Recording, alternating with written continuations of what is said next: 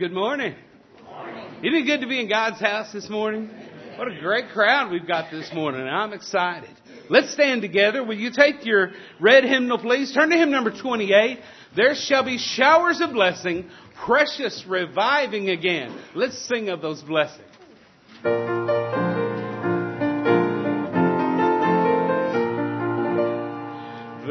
shall be showers of blessing. This is a promise of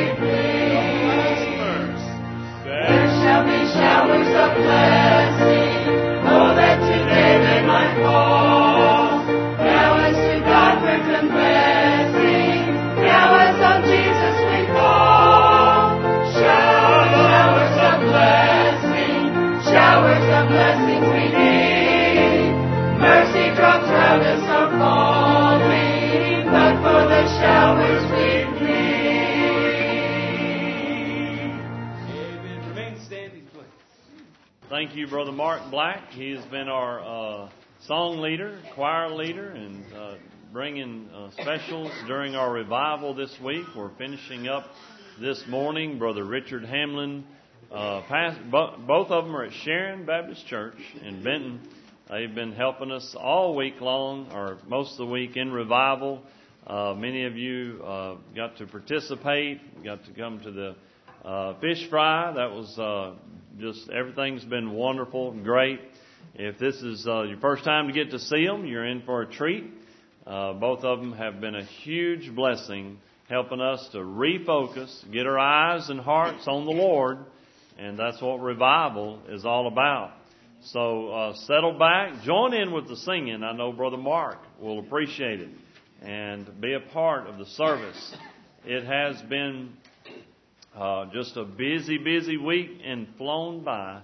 Uh, it has just uh, been a blessing. If you are a guest with us this morning, we are thrilled that you're here. Just enjoy the fellowship.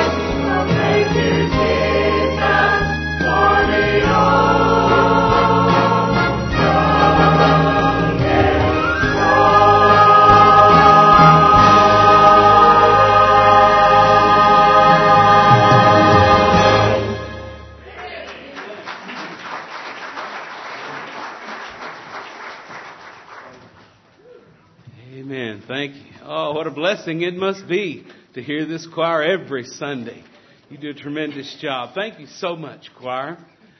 Well, at that name of Jesus, every knee will bow, every tongue will confess that Jesus Christ is Lord to the glory of God above. Let's stand together. Take that red hymnal. We're going to sing a whole bunch of songs, but you know every one of them, okay? But just in case, we're going to start with hymn number 34. You got it? He keeps me singing. After that, we're going to just sing the chorus, uh, real quick, of three songs. Hymn number 359, Blessed be the name of the Lord. Hymn number 400, Glory to the name.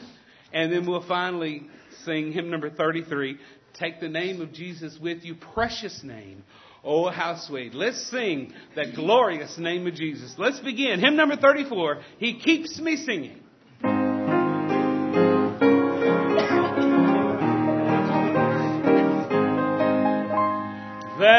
Within my heart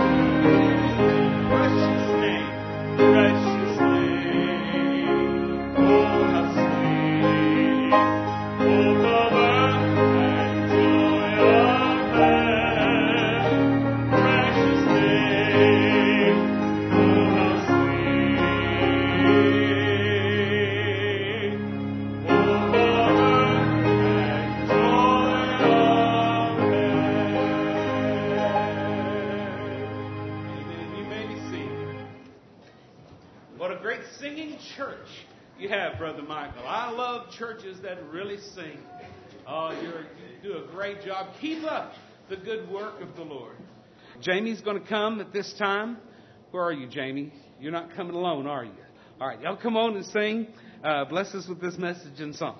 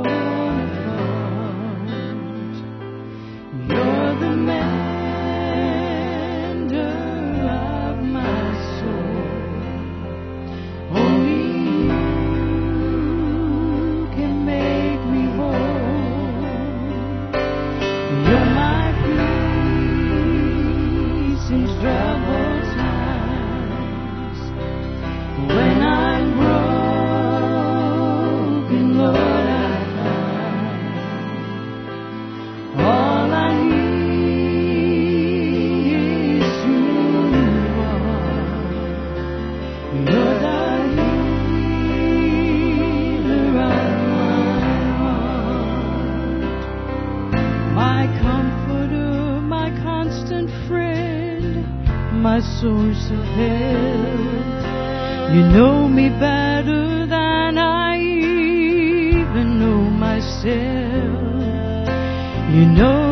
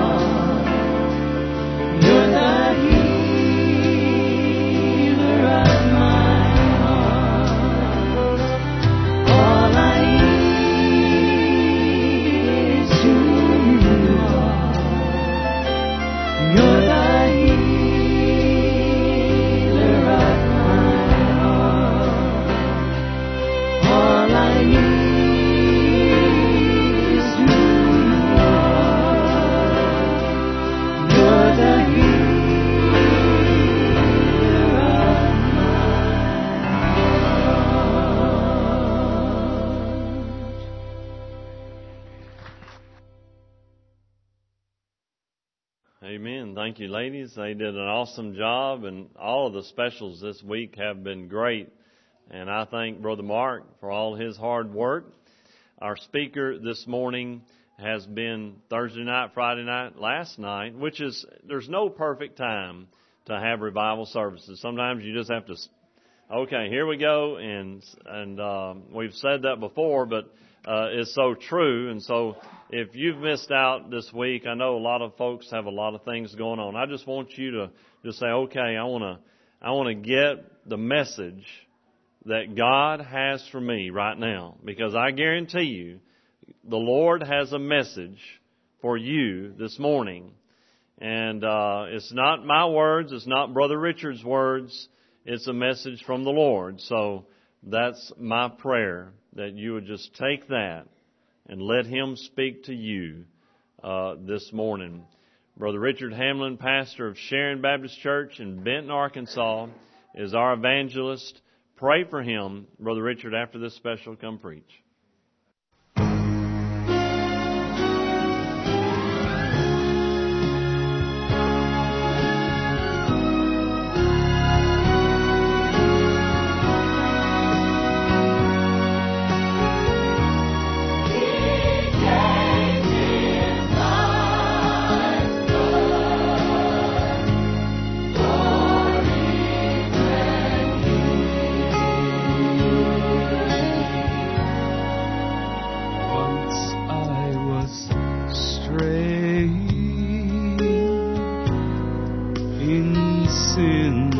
Dark valley. No hope within could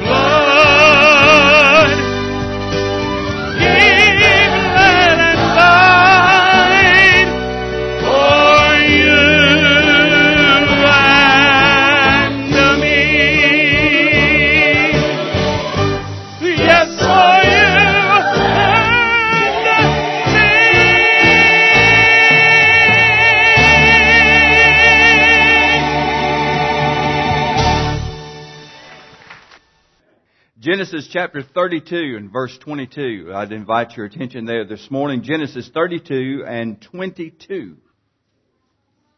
This morning we're going to be looking at a message I call Our Victory in Jesus. Genesis chapter 32 and verse 22. He arose that night and took his two wives, his two female servants, and his eleven sons, and crossed over the ford of Jabbok. And he took them and sent them over the brook, and sent them over, or sent over what he had. And then Jacob was left alone, and a man wrestled with him until the breaking of day. And now when he saw that he did not prevail against him, he touched the socket of his hip.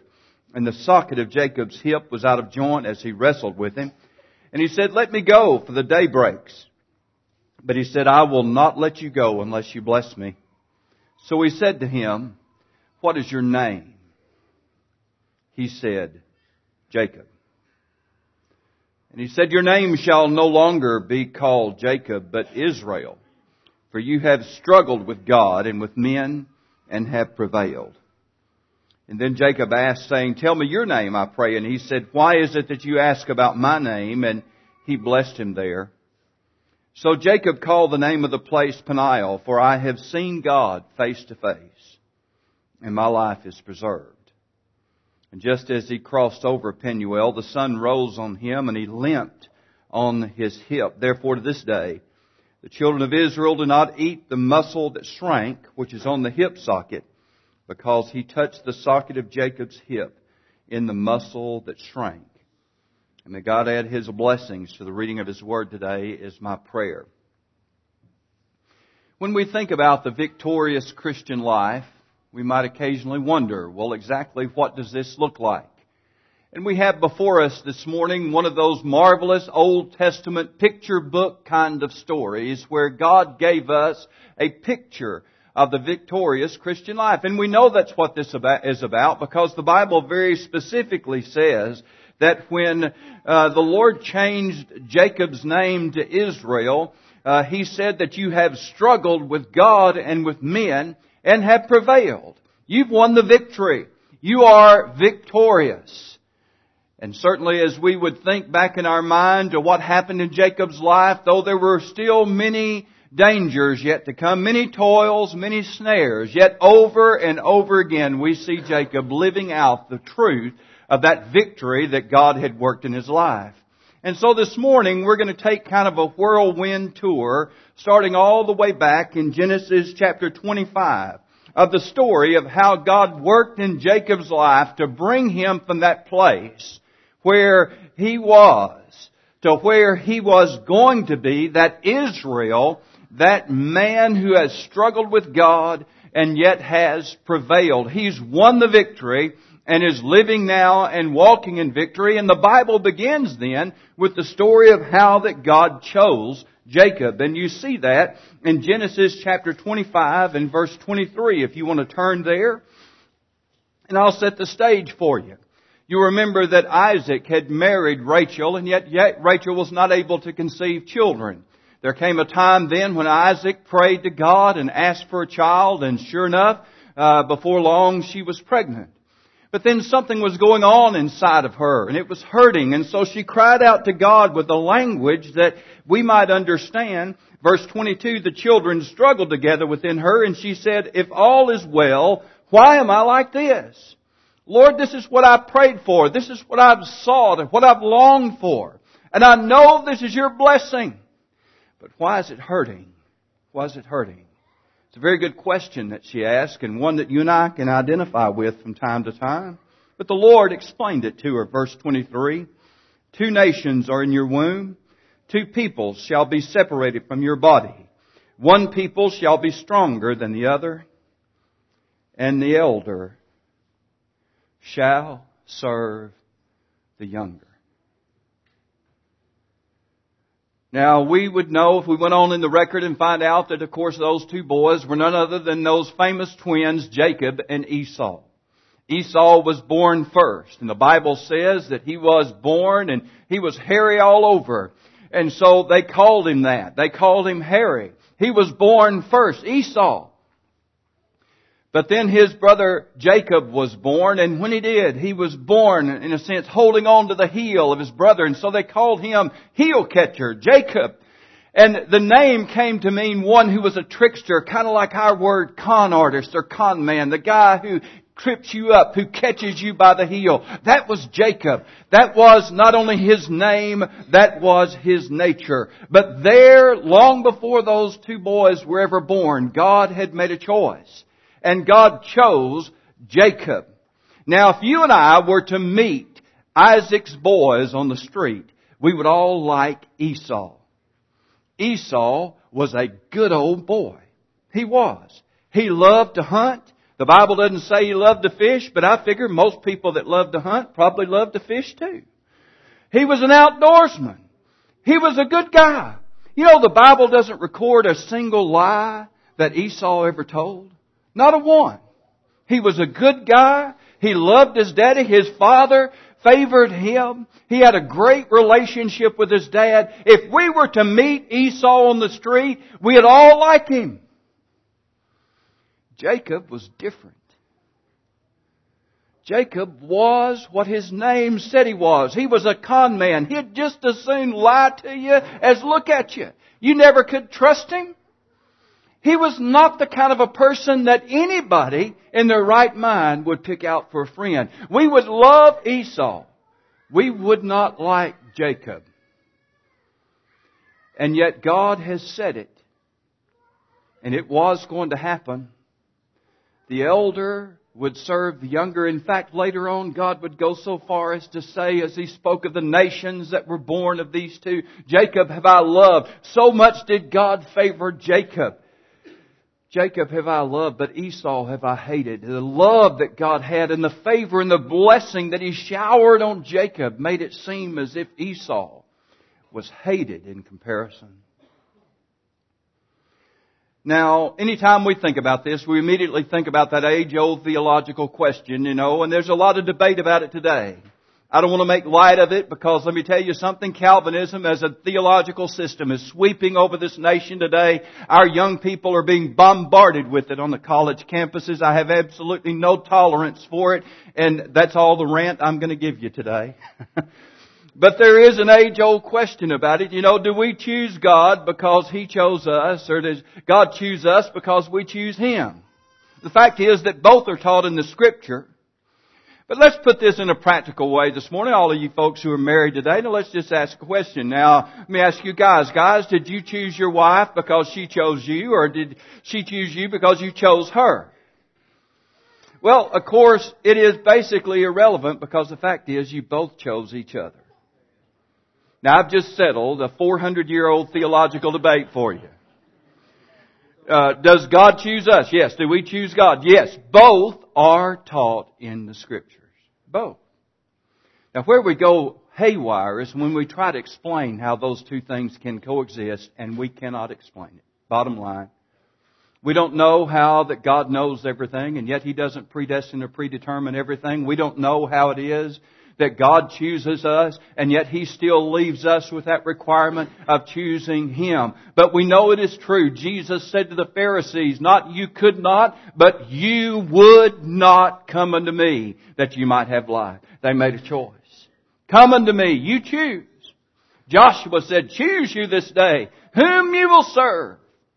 Over and over again then, the Bible teaches both, and that's really all I'm going to have, but we do have that amazing kind of phenomenon here, in that God chose Jacob of all people. Jacob. I want to tell you what that means to you and I this morning. Because you see, there's a little bit of Jacob in all of us. There is. And God chose you as a Jacob. He loved you as a Jacob. But listen, He loves us too much to leave us that way. He chooses you. He loves you just as you are, but He loves you too much to leave you that way. And so the very next scene that the Bible presents for us is not only about how that God chose Jacob, but then how that God challenges Jacob because as the story plays out, and you'll remember it, you know, Esau came in from the field one day hunting and he was hungry, thought he was going to die. I'm about to die. Jacob had picked, cooked up a bowl of, uh, of stew. He said, hey, let me have some. And he said, brother, this is awfully expensive stew. Well, what do you want for it? Well, I want your birthright. Well, Esau didn't care anything about the birthright. The birthright was the opportunity to be the spiritual leader of his family. That's what that birthright was. Meant nothing to Esau. He didn't care about it. So when we look at Esau's or Isaac's boys, Jacob and Esau, we'll learn then, yes, Esau was a good old boy. Yes, he loved to hunt. He was a good guy. He loved his daddy. He was an honorable man, an honest man. But he did not care a lick for the things of God. Things of God meant nothing to him. And so he sold his birthright. The opportunity to be the spiritual leader to his family for a bowl of beans. We might think that such things stopped with Esau, but they did not. Many a man in this country today is selling his opportunity to be the spiritual leader for his family for far less than Esau got for his. We can see that Esau made a bad choice. But if you're compromising your ability to lead your family, men, in the things of God, you're making a bad choice too. But Jacob made that decision. He and, he then uh, sold or bought out that birthright, and then God saw to it as things went on, as time went along. God was going to see to it that he got the blessing as well. Now, I personally believe that Jacob and his mama decided to kind of put uh, take matters into their own hands. If they'd have left things alone, the Lord would have worked it out in His own way and in His own time. Isaac was, after all, a prophet, and God has an amazing way of getting His word across to those prophets. But instead, Isaac, with his eyesight gone, you remember the story how that Jacob went out and killed a lamb and put it on, took the fur, the hide, and put it on his arms and and, and on his neck so that his daddy would de- be deceived and and he asked him who he was, and he said, I'm Esau. And Isaac was puzzled because he said, you know, this is the name, the hands, the neck, the, I, I, I feel Esau. But I hear Jacob, and yet Isaac went ahead and blessed him. Esau, of course, was enraged when he had found out what had happened to him because the blessing was important to him. That meant that he would get a double portion, you see, of all of his dad's inheritance. That was important. And in fact, he was so enraged that he promised, as soon as dad's died, as soon as dad's gone, I'm going to kill you. You're not going to get anything. Now, along about that time, they decided that it might be a good thing for Jacob to go visit his kinfolks. And he left out going to his uncle Laban's house. We'll get to that in a moment. But as he left home for the first night to spend the night away from home, away from his mama, away from his dad, away from the protection of his family, now he's out on his own. And there on that night, he had an encounter with God. And he would describe that encounter and say that I have been in the house of God. Bethel, he called it there in Genesis chapter 28, uh, chapter, uh, verses 12 through 15. I was in the house of God, he said, and I didn't know it. I was in the presence of God, and I didn't know it. But there that night, with the pillow for a stone and the, the stars of the heavens above him, he went to sleep and he dreamed a vision of God.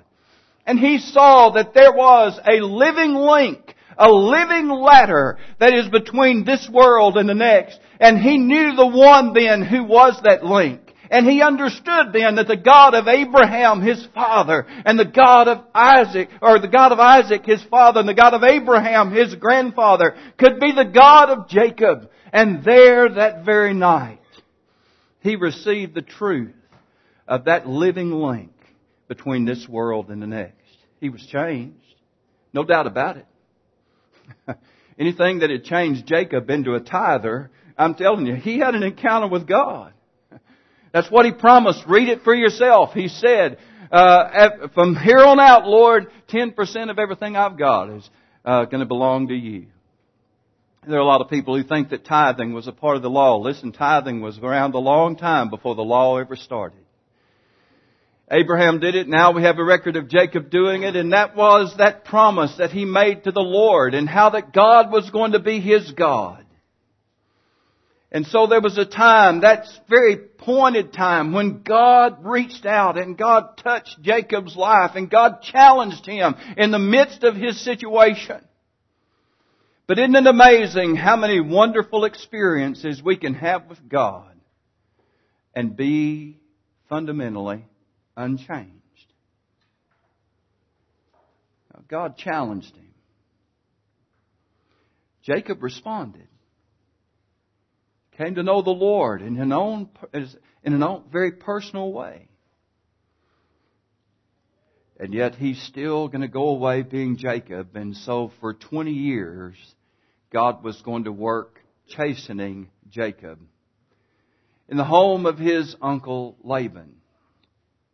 Now, if there was ever a tight-fisted hand on the grindstone, it was his uncle Laban. And if there's ever a case where God paired up somebody with somebody who was just like him, because for 20 years, God was going to hold Uncle Laban up in front of Jacob and said, this is the kind of man that you are because they were just alike. Now, if there's one thing that you and I learn as parents pretty quickly, it is that the things that we usually struggle with our kids the most about is when they're acting like we act and we don't like it. That's the bottom line. It's a struggle. The things that we like least about ourselves we see showing up in our kids and oh, it just infuriates us. It enrages us. How many mamas have said to their daddies after a time of frustrating disagreement with one of their sons, well, he's just like you. Boy, that blesses my heart every time my wife has ever said that. Moving on.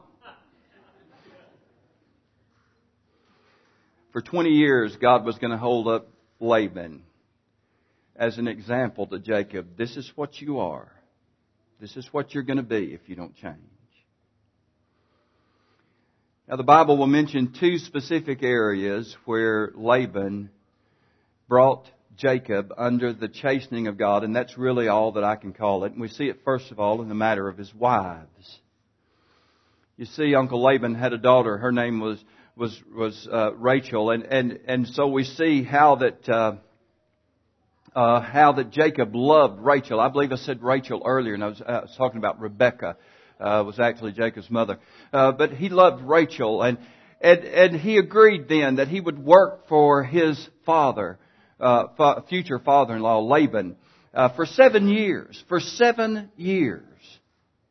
Uh, so that he might have the opportunity then of marrying Rachel. Well, the Bible says that the time just flew by because he was so much in love with her, and you know, seven years just seemed like a few days. And, but I can guarantee you, he had marked the date on his calendar, and when the seventh year was completed, he went to his father-in-law, then Laban, and said, "Okay, I have worked those seven years, and it's now time for me to marry your daughter. Give me Rachel, as we agreed." And he said, well son, that's all fine, but you're going to have to get married according to the customs of our country. Well, Jacob was perfectly fine with that, no problem. Well, what are these customs? Well, you know, it's going to be really dark, and, and the bride, of course, is going to have to be heavily veiled. You can't take the veil off until the next morning. That's the way it's going to be. But, but, you know, just some custom things. Nothing big. No big deal. Of course, you know how the story goes. Jacob woke up the next morning and found out he had married the wrong woman. Now there's a lot of men in the world who have felt that way from time to time. None of them, of course, are here today. But in his case, it wasn't just a feeling. He woke up and lo and behold, he had married Leah instead of Rachel. Of course, Jacob was furious. How could you have done this to me? We agreed on Rachel, not on Leah. How could you do this? Well, you agreed, he said, Laban said, to get married according to the customs of our country, didn't you? Oh, yes, I did. I, that's right. He said, well, you see, here in our country, read it. Here in our country, we respect the rights of the firstborn. Ouch. Ouch. The firstborn has to be married first. So we married Leah, already had. He married Rachel. And so the first area then that God chastened Jacob was in the matter of his wives. And the second area was in the matter of his wages. Uh, Jacob would later say in his confrontation with Uncle Laban after 20 years of service for him, he said, You changed my wages ten times. Every time they made an agreement, you work for this, then, then God would bless that and Uncle Laban would come back with a new contract. And every time he gave a new contract, God would change the blessing and just saw to it over and over and over again. And yet here was this man time after time after time doing his very best by hook or by crook, whatever it took. He was going to take advantage of Jacob. And it was only the intervention of God that saw it to where Jacob did not leave, as he himself said, with nothing as a pauper. But God had intervened and blessed him in spite of himself. And he had learned, he had learned that, you know, you can wheel and deal. You can do all of this other stuff, but the bottom line is, unless the blessings of God are on your life, it's all going to be in vain. Have you been successful in your life?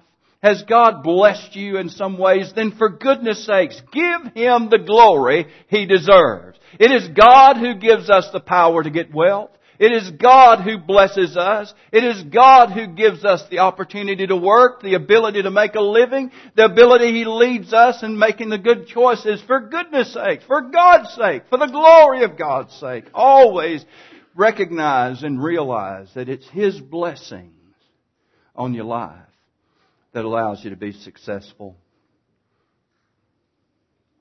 Well, after 20 years, of course, we come to our text. We're not going to spend very long this morning here, although I could. After 20 years, then it's time to go home. The angel of the Lord has said, it's time for you to get out of here. Go back to your home country.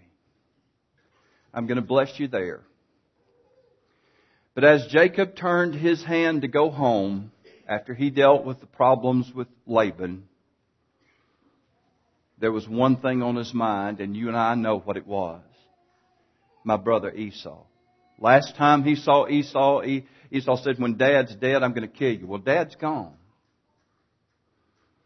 And as he is headed back then to his home, all he can think about is Esau. What's going to happen with Esau? Then somebody comes to him with the message that he dreaded most of all. Esau has heard you're coming and he's coming to meet you and he has 400 armed men with him.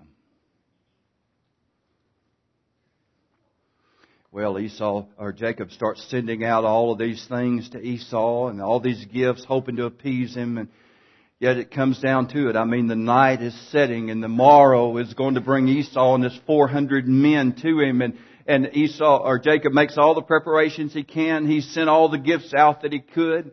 He sends his family over across the creek and he sits there alone and he sits down at night all by himself.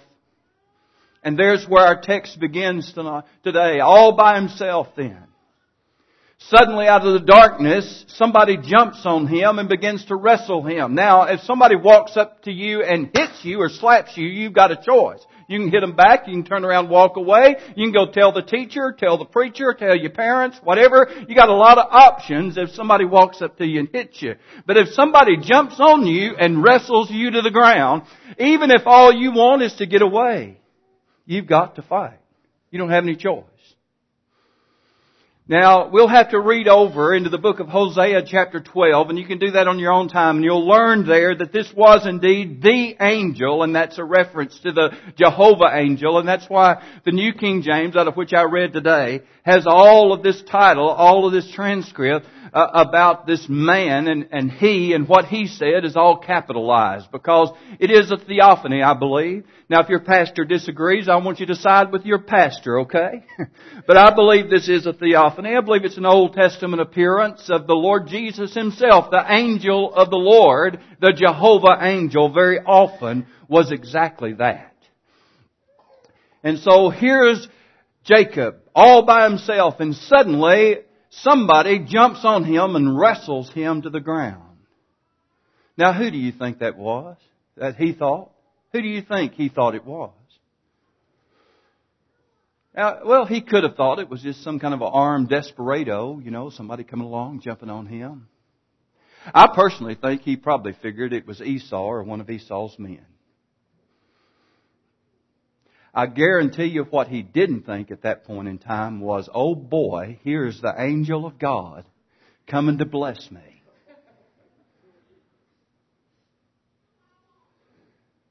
But as the night wore on and they began to fight, there were several things that played out. And you see first, first of all then that this is a moment of confrontation. As the angel of the Lord came to Jacob and said, this is it. We're going to have it out. Jacob started off that night, the Bible very plainly tells us. He started off that night wrestling to get away. But before the night was over, he was wrestling to hold on. I will not go unless you bless me. Somewhere in the night, Jacob figured it out. He was dealing with the Lord. And to his eternal credit, he decided somewhere during the night, I'm going to stop trying to get away from him.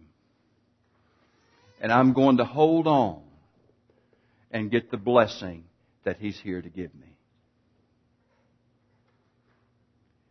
If you as God's people, if all of us, if me as one of God's preacher could simply learn that lesson today, we will have learned a profound life lesson because for some reason there is something in this fallen, frail humanity, this human life that we all live out. There is something in you and something in me that makes me want to run from God.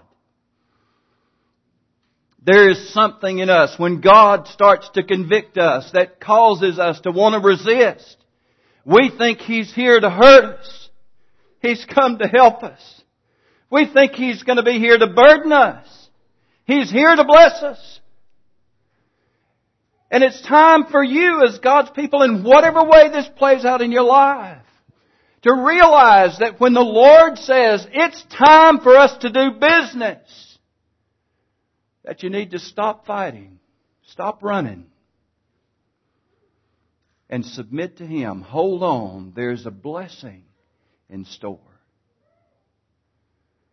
God has a way of tracking us all down.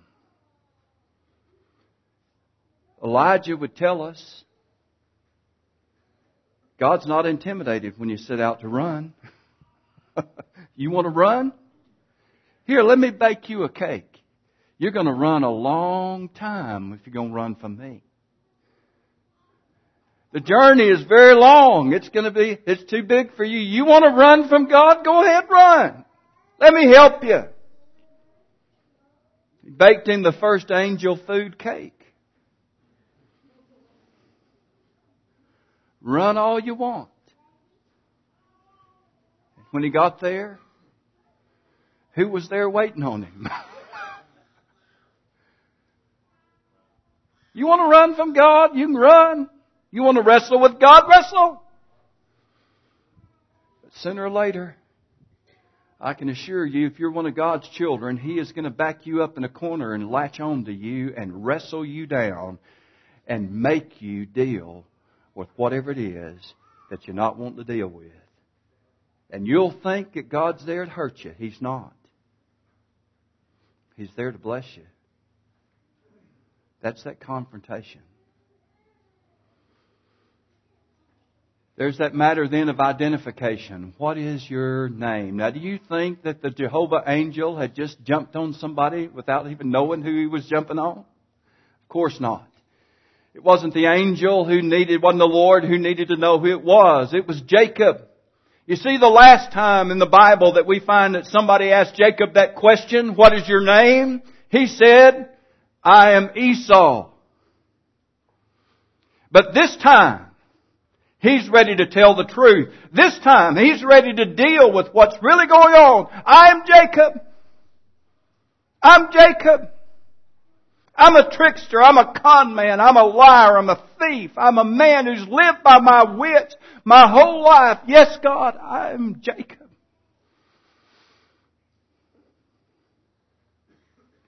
And when he got that right, when he dealt with who and what he really was, then he said, No, you're not. You're Israel. You're a prince of God. You have power with God and with men. You have prevailed.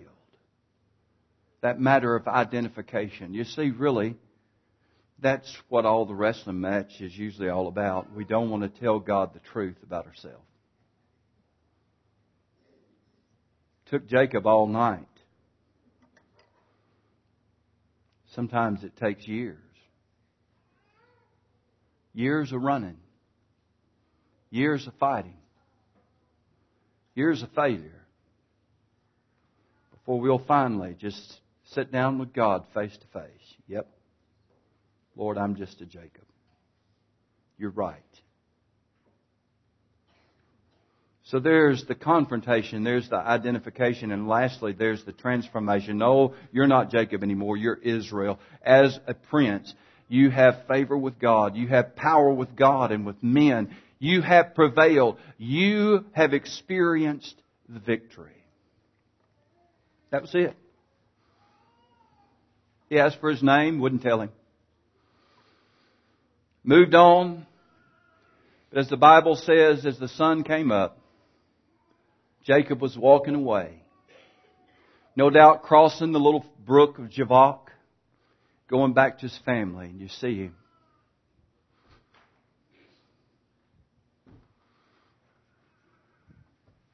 He's limping.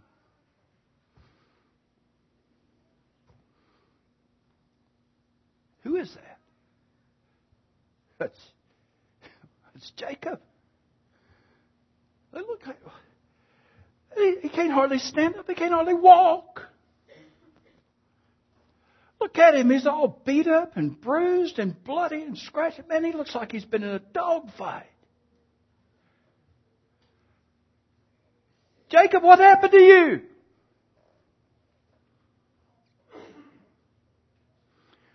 I met the Lord last night. I fought him all night long. Until finally he broke me so he could bless me. And I'll never walk the same anymore.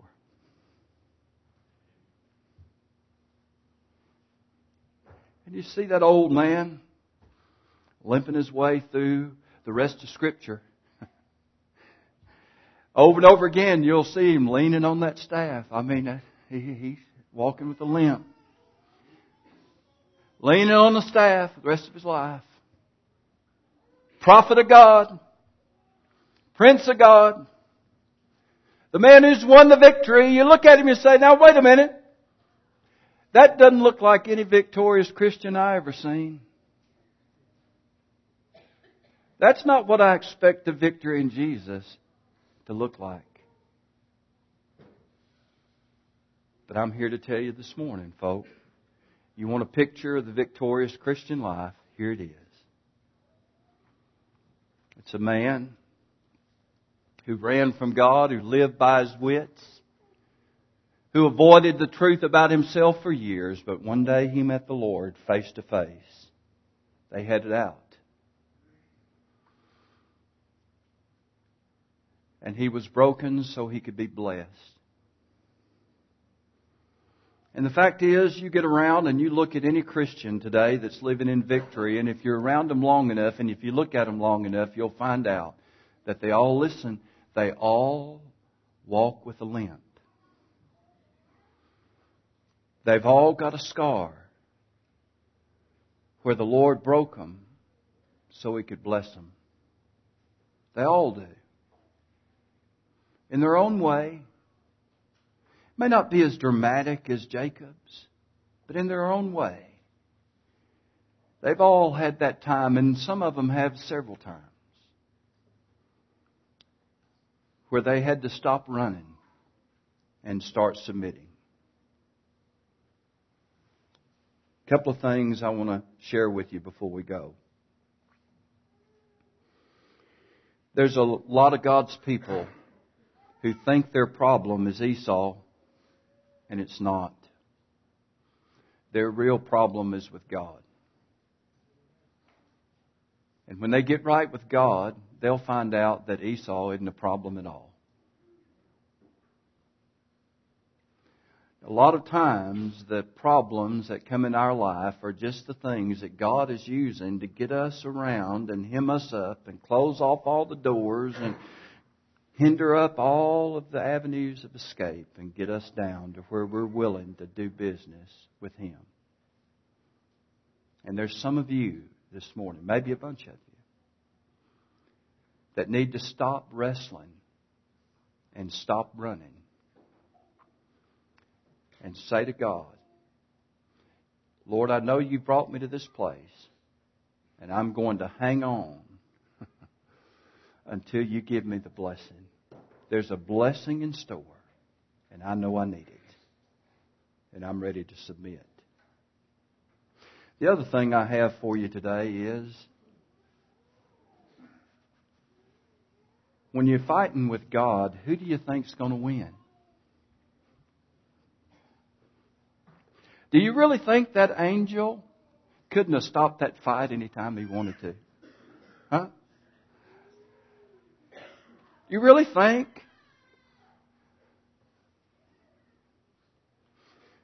When you're wrestling with God, we know who's going to win. It's just a matter of how long it's going to take and how bad the break is going to have to be before we give in. But the good news is, is that when God wins, listen, when God wins, and He will win, we win too. But I thought I lost. Yeah, you, you lost. And when you lose to God, you win. Let's stand together, please. Father, we thank you for the time we have to gather around your word today. Bless its truth to our hearts. Help your people now to respond in a way that's pleasing to you. And we ask it in Jesus' name. Amen. Brother Mark's going to lead us in a time of invitation. Your pastor standing before you, this altar is here. Some of you have come into this service wrestling with God. You can go out of this service walking in His blessings. You may be walking with a limp. That's okay in your own way and in God's own way, He sees it. That's really all that matters. But you won't walk the same once the Lord has His way in your life.